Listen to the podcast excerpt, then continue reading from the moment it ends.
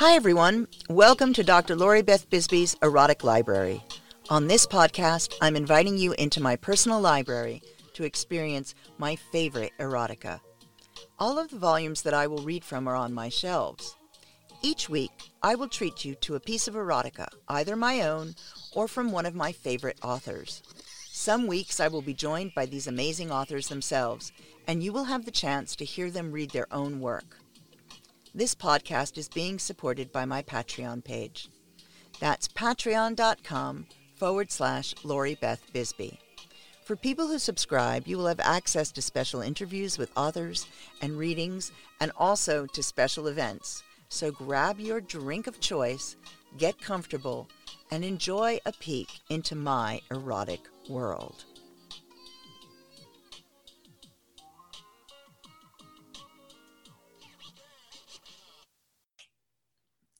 Hey everyone, welcome to Dr. Lori Beth Bisbee's Erotic Library. And on this episode, I am privileged to have Cheril Clarke, who is a multifaceted writer whose body of work encompasses a unique blend of creative and business writing.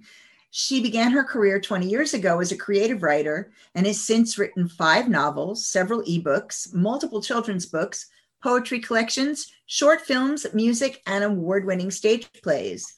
She's been featured in the Philadelphia Women's Journal, Curve Magazine, on About.com, and National Public Radio, which is pretty impressive as far as I'm concerned. Also in the Princeton Packet out in New Jersey and a whole host of other publications. She is a transplant to Atlanta, Georgia, and lives with her wife, Monica, and their two Shih Tzus, Foxy Roxy and Sasha Not So Fierce. I love it.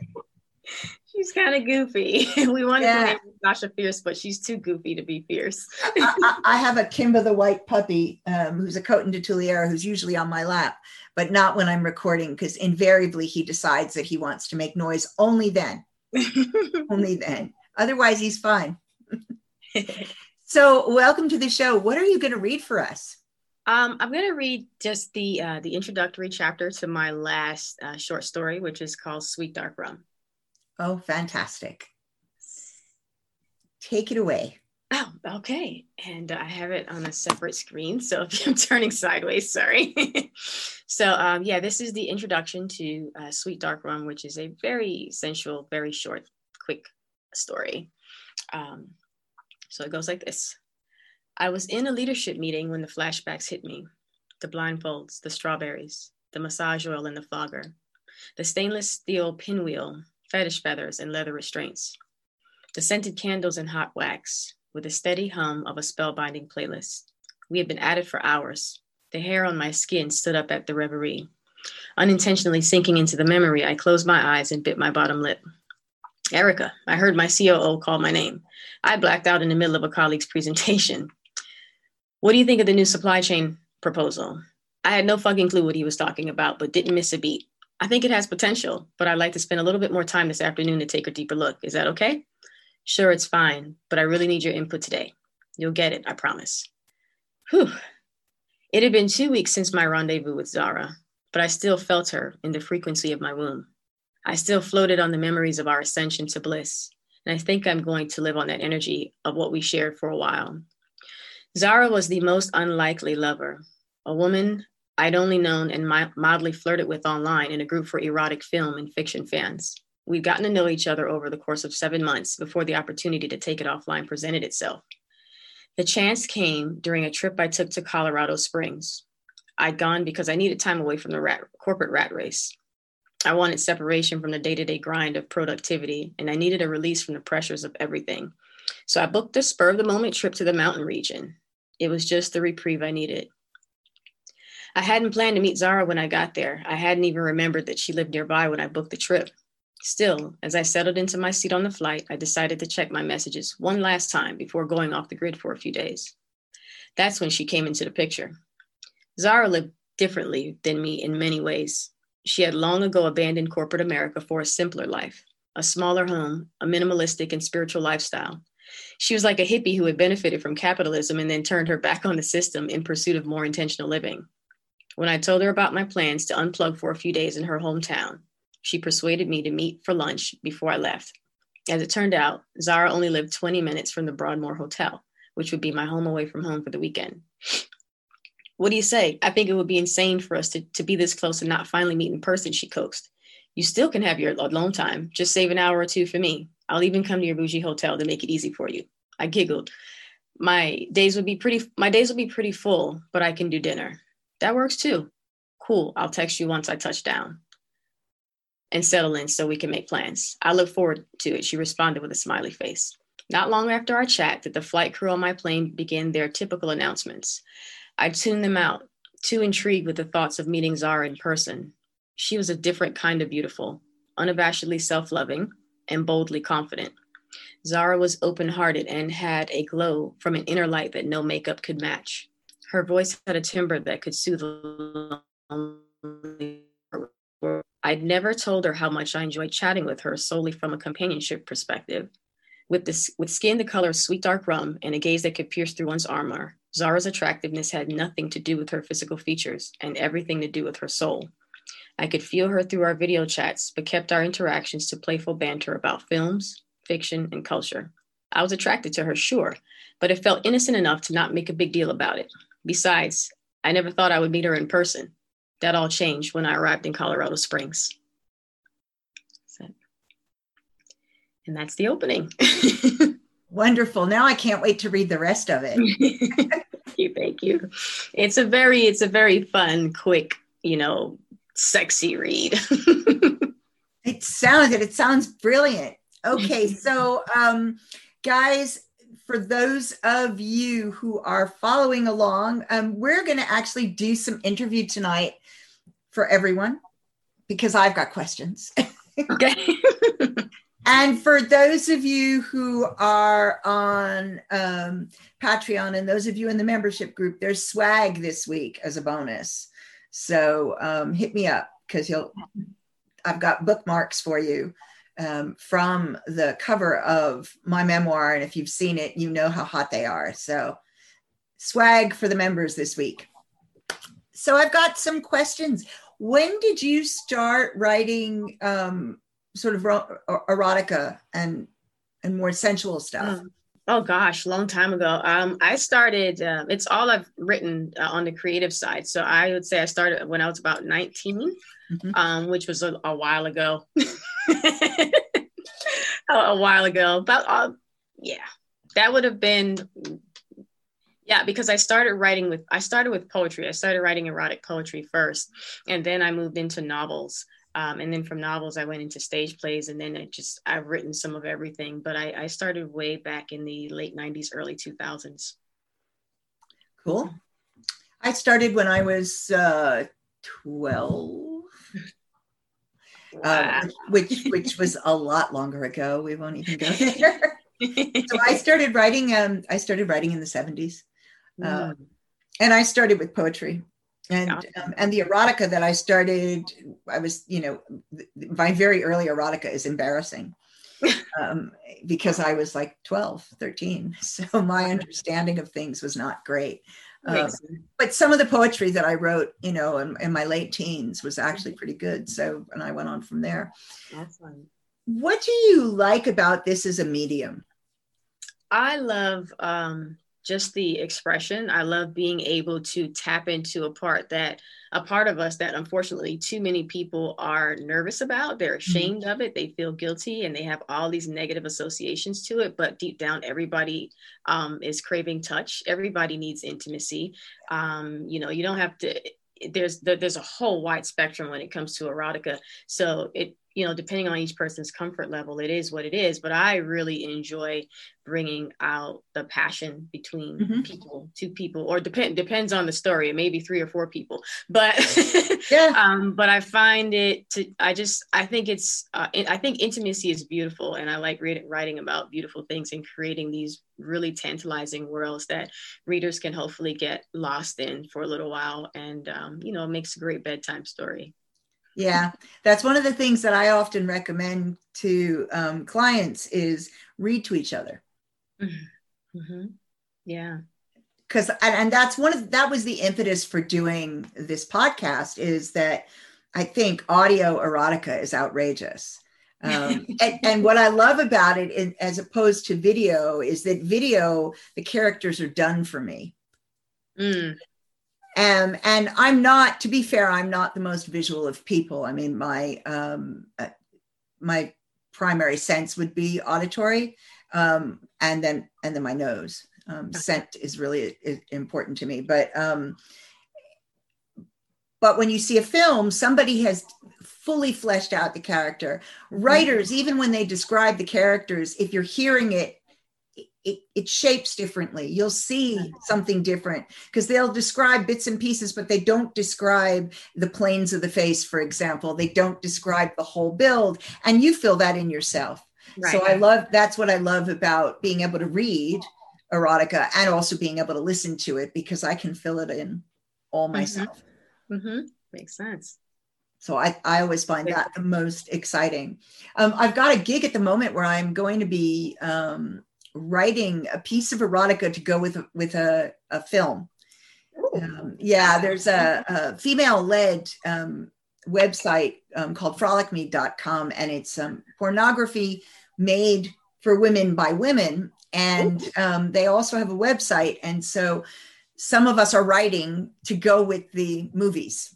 Oh, that sounds very, very interesting. Yeah. yeah I'm really looking forward to doing this. Um, I've written nonfiction for them before. I've written mm-hmm. about, you know, the fact that you can use pornography, that it isn't always negative. Um, but um, I'm doing I'm doing my first uh, two stories for them, and I'm really excited about it. So I got to go watch the movies and then see where it takes me. Right. Awesome. Awesome. it should be really interesting. Yeah. And I just think this medium has so much to offer. Um, and there's such a wide range of sexual expression that we can describe, mm-hmm. which is one of the things I love about it. Yes. Yeah, it is. It's there's there's just so much. Um, as much as I think I know, I know there's a ton that I still don't know and still haven't, you know, fully scratched the surface of exploring. Um, and it's it's it's a fun process, even if you go through, you know, reading about stuff or watching things, and and you still decide, okay, that it sounds good, but it's not for me. At least you at least you you know were open to exploring. And a lot of people, you know, I think kind of get stuck into whatever they were doing in their 20s and they just keep having that kind of sex for the rest of their life um, and it's just Boring. I don't know. It's, it's fun to to explore and, and learn and try and you know recreate your boundaries as you grow and evolve as a person and if you're partnered with your spouse or whatever. Yeah, no, I, absolutely. And I'm, I mean, I I do a lot of when I work with people, I do a lot of talk about um, kink and BDSM because that's one of the areas of, of my favorite interest and um, and also consensual non-monogamy um, right. but i spend a lot of time working with couples who have been coupled for a long time mm-hmm. who are who are saying okay well, is this all there is um, and just often don't even know how to talk about things and i find that one of the nice things about written erotica is that if you're uncomfortable bringing something up you can share a story yeah, you're absolutely right. And that's a great way to segue into, you know, discussing something new. Yeah. Without the pressure, you know, it's just it's, you're just discussing a topic. Um, yeah. as you would anything else. That's that's quite brilliant, actually. I love it because it's like if it's like if you watch a television show together and you might talk about the television show, it right. takes on the same the same. So it's much less. Um, there's much less fear around rejection because you're not asking for anything at that point. You're just mm-hmm. talking. Mm-hmm. Um, you can also watch your partner and see how they respond. So you've got a clue. You yes. know, if, if they're getting excited while you're doing watching the movie or reading the story or listening to the story, then you know you're in good. So you don't it just takes away some of the pressure. If you can't tell, that's when discussions are good. And it's sometimes for some couples that it just just that to open up the possibility of difference, not even any particular thing, but they they haven't even thought outside the box. They didn't realize they could change things up. Wow. Yeah. Well and then there's also also the thing which is i i don't know what you think this but there's a lot of people who don't even know what they want. Uh, yeah, I, I would agree. A lot of people don't know uh, what they want. And I think that probably, you know, stems from folks not eh, I don't want to say historically, but not usually not having a safe space to learn and talk about sex and sexuality. Because I know for for myself and almost every other person I know, when you first learn about sex and sexuality, it's through the lens of fear. Mm-hmm. Um, and mostly for women, girls at the time, it's just don't get pregnant, don't do, you know, it's it's really fear based, and it's it's you don't you don't discuss anything outside of don't get pregnant, don't get a disease, or just wait until you know you find someone special. And that's pretty much all you get from a lot of parents because there's there's this uncomfortable this awkward stuff. So then you end up learning from your friends that, and at that age they don't know any more than you do. Nope. um, and you get stuck in this kind of cycle unless unless for some reason you take the initiative to go read books on it just like you would read a book on business you would read you know a book on any other topic uh, but folks tend to not make that connection in this department and then they kind of get stuck in this cycle of just doing what they've always known and may, maybe or something they'll stumble on something that piques their curiosity. But a lot of people i don't think take the initiative to find out something new and actually spend the time with their lover to chart out what do you like what don't you like you know how much pressure less pressure is this cool or is this kind of gross? And you know um, so there has to be room in the relationship for th- those kinds of discussions to um, you know feel safe and that you're not going to ask a question and because of the response you get you're never going to ask a question again. Yeah uh, and, and i think that's what many people are afraid of because we don't this isn't an area that that even now unfortunately i hate to be saying this but um, even now generation coming up they're not taught to talk about this yeah. you know there's still no there's no emphasis on the fact that you know we all deserve pleasure mm-hmm. and and that our bodies are engineered for pleasure Indeed. and so what if you're gonna you can have moral strictures there's nothing wrong with that if you know you can save it for somebody you love and you can you know i've, I have no judgment either way mm-hmm. you can be sleeping with loads of people you can only sleep with one in your whole life there should be there should be no judgment there you mm-hmm. have whatever your morals are but there in, instead of being fear based and shame based which is what teaching usually is mm-hmm. it needs to start being more around pleasure right i would agree with that big time and yeah. talking about pleasure i mean you know it's, it's fascinating to me it's like i said to a woman in her 60s what did you think the clitoris was for you know because it, it's not there's no it, it serves no function in procreation. Exactly. It's just there for fun. Right. That's all it, it's 100% for fun. And if your worldview is accurate um, and she was quite religious and she said you know we're all made in god's image. And i said well god put it there then. Why wouldn't you use it? Exactly. And it, it's just like well nobody ever taught me about it yeah. Yeah. And you know female anatomy uh, is even as far as i know has been less studied than our, our counterparts. So even when you do learn about it you're not learning very much. And it's definitely not geared toward pleasure. It's a very very basic biology lesson and you're on your own after that unless like i said you decide or you run into someone who introduces you to literature that can expand your understanding of your own body because a lot of women don't know the capacity for their own body. They don't even realize how long it takes for us to really be aroused and they're wondering why they're not really satisfied. Well if the whole thing is over in seven minutes you weren't you weren't really fully aroused and it's over um, and that's kind of why it's you know not getting where you want it to get. Right. Um, you need more time. You need to take and i mean i think you know some of that is about exploring yourself as well. And while most people do we don't talk about it. So nobody learns how they just are expected to sort it out themselves you know just figure it out. And um again that's you know there's a big difference between self pleasure and how quickly you can get aroused and reach orgasm when you're pleasuring yourself and with a partner. So um, women anywhere between you know 20 seconds and three minutes on their own. Yeah. Right. But the average for a woman is 20 minutes with a partner.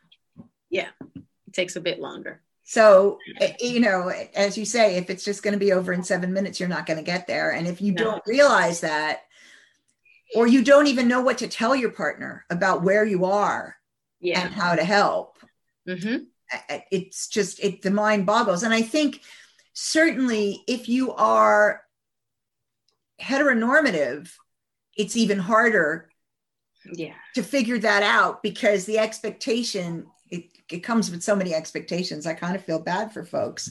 You know yeah. the expectation is that you're a mind reader and you figure it out and everything whereas if you're not there is some you're allowed to draw outside the lines when you're not right so if you're gay or if you're queer if you're pan if you're bi um, or your your orientation is more around power or energy all of that because it's outside what mm-hmm. we've been seeing all our lives you're kind of allowed to to move differently with it a little bit more yeah. Which is one of the reasons why i mean the research research on on women highlights gay women being more satisfied yeah.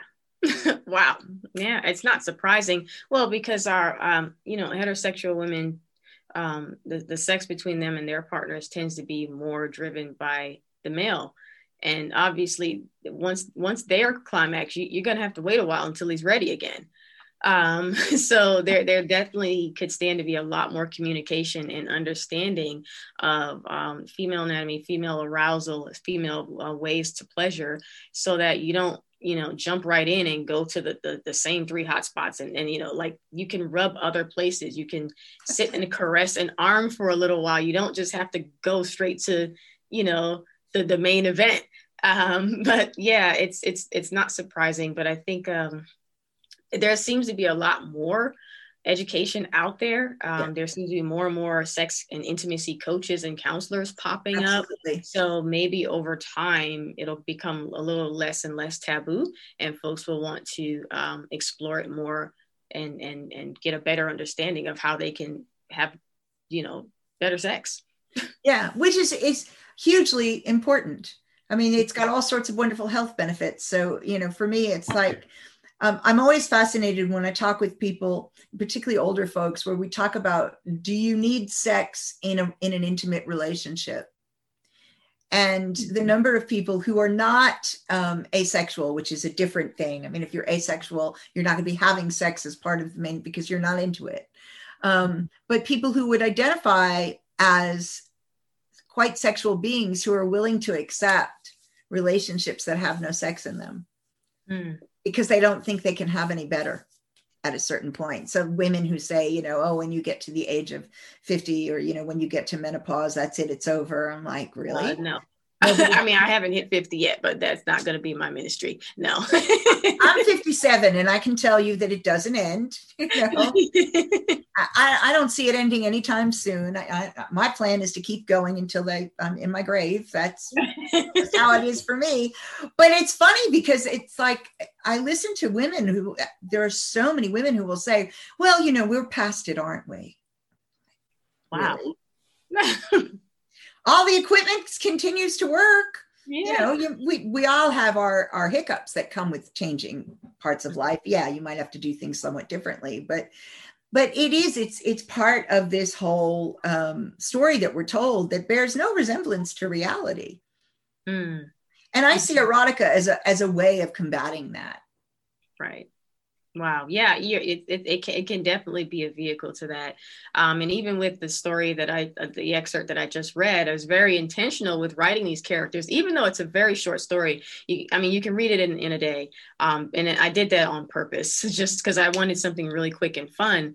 Um, but I uh, the, the the intimacy scenes and things like you know when it does happen are very very intentional about how I'm describing stuff and how long things are taking and what exactly is happening, what kind of you know things that I'm introducing, hoping that the read it will pique something and maybe the, the reader will be yeah. like, uh, what what is this? Let me go Google that or something like that.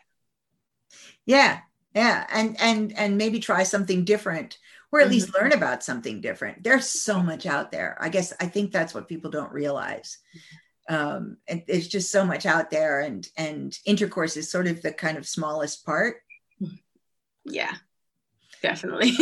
and and that's definitely not something that I think you appreciate unless you look and you examine, or if you are outside of the norm. So if you're kinky, you know that, right? Because you, you learn that very quickly. And, you know, I mean, I always say, like, I think in some ways, while it was very difficult when I was you know young youngest and starting out sexually and and knowing that i was different um, mm-hmm. and not really knowing how to get what I needed. Once I sort of I started learning to communicate about it, and once I started meeting people who had some interests in common, I kind of think I was lucky because I, I get to have conversations with people before we ever form deep attachments, before mm-hmm. we're ever, you know, in bed with each other about, look, this is what I like. What do you like? Mm-hmm. And we can mm-hmm. see where the common ground is. And that's normal for us because otherwise you, you otherwise you, you match up with people and find out all of a sudden that neither of you like the same things. It's, you know, after spending six, eight months you know, in a relationship, which is horrible, right? yeah. But um, it happens a lot. Mm. Um, and it, and if you think about it, um, for heteronormative folks, it happens all the time because they don't talk about it. They're just expected to do it and have it work just because they like each other. Yeah, yeah. Like, uh, is that how it works? like I'm really into you, so anything I do is going to be great. No, that's, that's not quite how it works at all. but that's the myth. Yeah, you hope it's that way, but it's not. I mean, you can connect on every other in every other area and still have a disconnect in that uh, region. It doesn't mean that it won't work, but you're going to need to communicate um, much more, you know, than you might need to when it comes to money or or whatever other area of your life. Um, and it, the, I mean, I think it's all for the better anyway. The more you talk, the more you explore, especially if you're going to be together for a while. I mean, my wife and I have been together going on, we're just about set at the 17 year mark.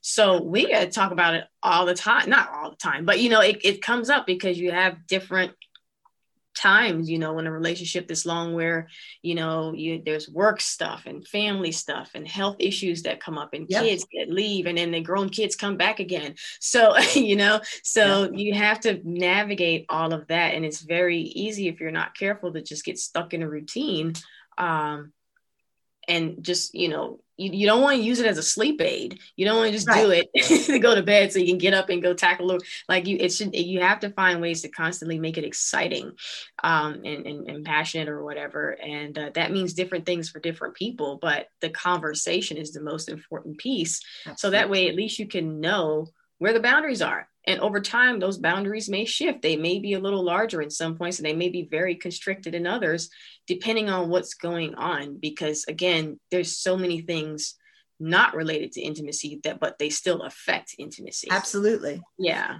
And I mean, you know, so you can see why you're 17 years in and you still have a good relationship. Yeah. because the emphasis is on communication and and that's the part that people miss so yeah. often. I get people saying things to me like, um, why do I have to work at it?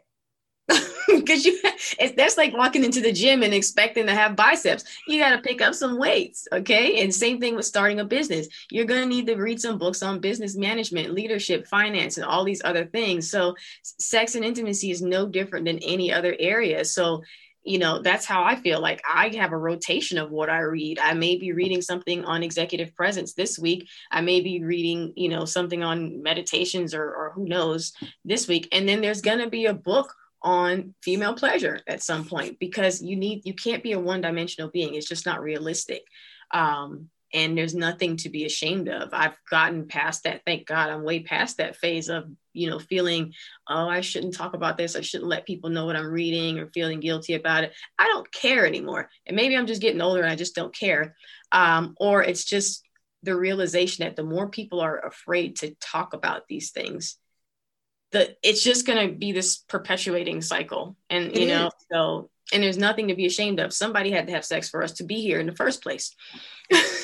Seriously. And the thing is, is that, you know, it's so funny when people come to me, it's like, I've been working with people over 30 years. There's nothing I haven't heard now. Right. Right. There'll be your version of it, but there isn't an act or a sexual desire that hasn't been brought. Mm-hmm. So it's okay. like, you know, it's like, doesn't matter what it is. Yeah and if no matter what it is, somebody's into it, right? That's the yeah, other thing. And then, right? the, and then what's the worst that could happen? Your your partner's like, uh, I, that's not really my cup of tea. And then you're like, oh, okay, you know, you may not that you may not always just because you talk about it, you have to understand that doesn't mean you're always going to get the answer that you want. Yeah. But at least you discussed it. And then may, if you're still really having a desire for whatever that activity is, figure out how to do it on your own you know, or or whatever the two of you decide. Well, you can work. I mean, you've got all sorts of ways. If you're in that position, um, you can have it be an activity that comes only with masturbation and and sometimes that's how people do it and when people are monogamous that's often the way that that gets worked out mm-hmm. but sometimes even when people are monogamous you know they they're willing to give a hall pass so it's a one off go out and do this thing because you really want to do it and I really don't yeah you know yeah. and so that's another way that people work it out and sometimes they open their relationships up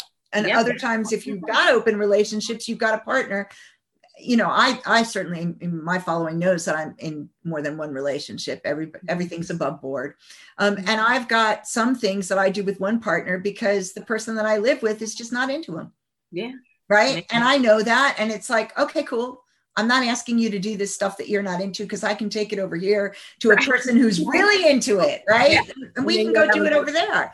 Yeah, and then it's not you're then you're not you know the other person not feeling pressure that they've got to do this because you really like it and then you know how good is the is it going to be anyway if one person feels awkward and they don't really who wants to have sex with somebody that doesn't want to be there anyway so yeah.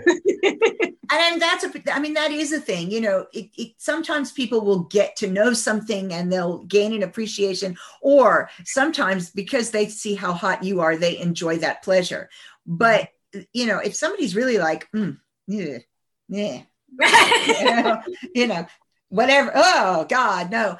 Yeah. You know, that pushing forward with that makes no sense. Um, it's not enjoyable for anyone. So, but there are ways to figure out how to get those needs satisfied. There are. And, and ranking the needs depending on how important. It's one thing to say, I'm curious about blah, blah, blah, blah. It's another thing to say, this is a, a, an essential part of my sexuality that you don't want to do with me. You know, that that's obviously going to be more difficult to get past. But the first thing is for people to stop being embarrassed about what they want. Yeah.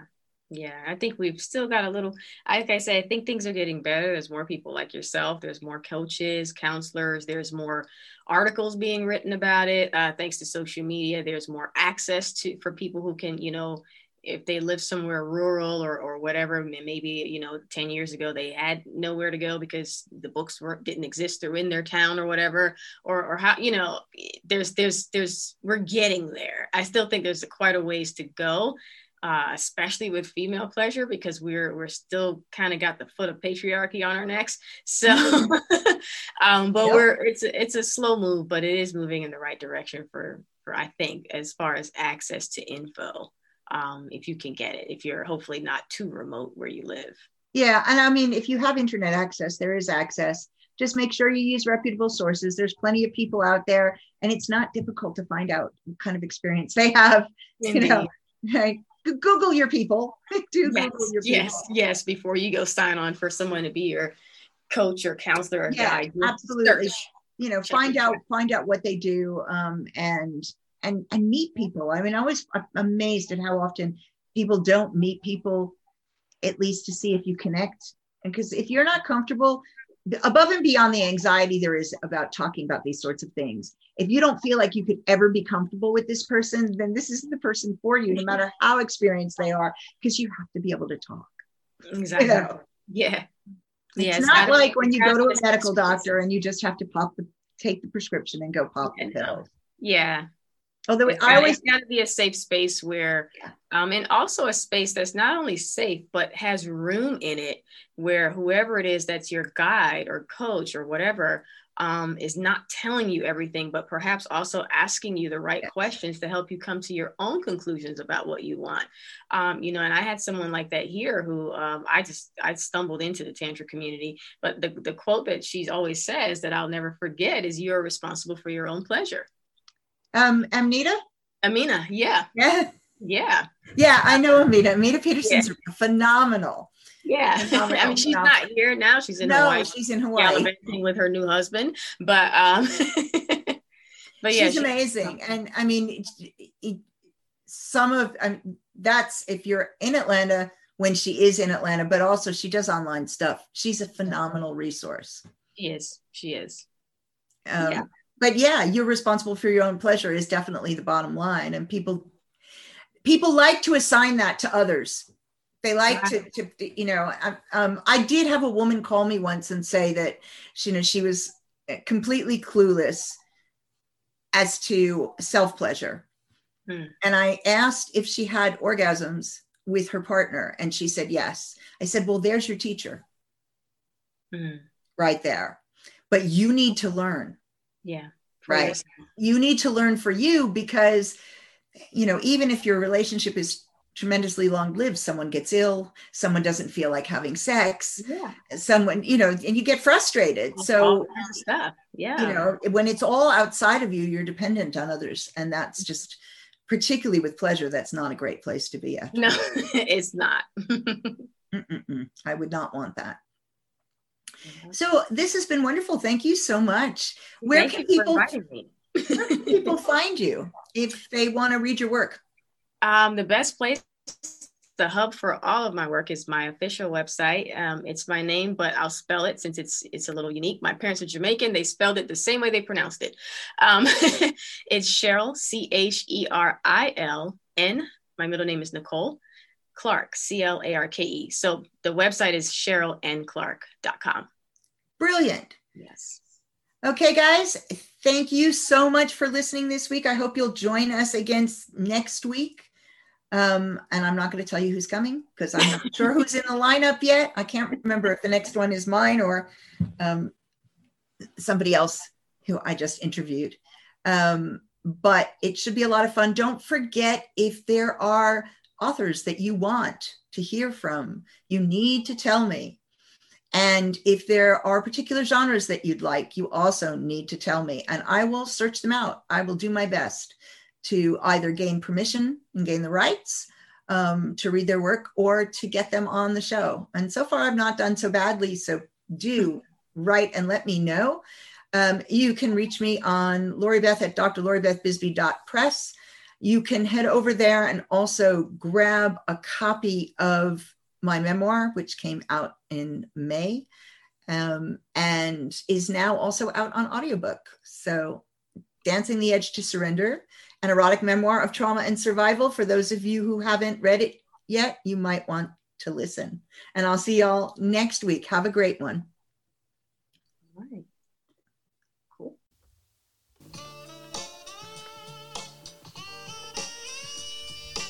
Thanks for joining me on this erotic adventure. Join me again next week for more exciting erotica. Visit my websites, drloribethbisbee.com and drloribethbisbee.press for more information about what I'm doing and what services are available. Check out my weekly internet radio show, The A to Z of Sex, on the Health and Wellness Channel, voiceamerica.com, Thursdays at 11 a.m. PST, 2 p.m. EST, 7 p.m. BST, and that's a live show. If you've got suggestions for this show or authors you'd like to hear, email me at loribeth at drloribethbisbee.press. Have a great week.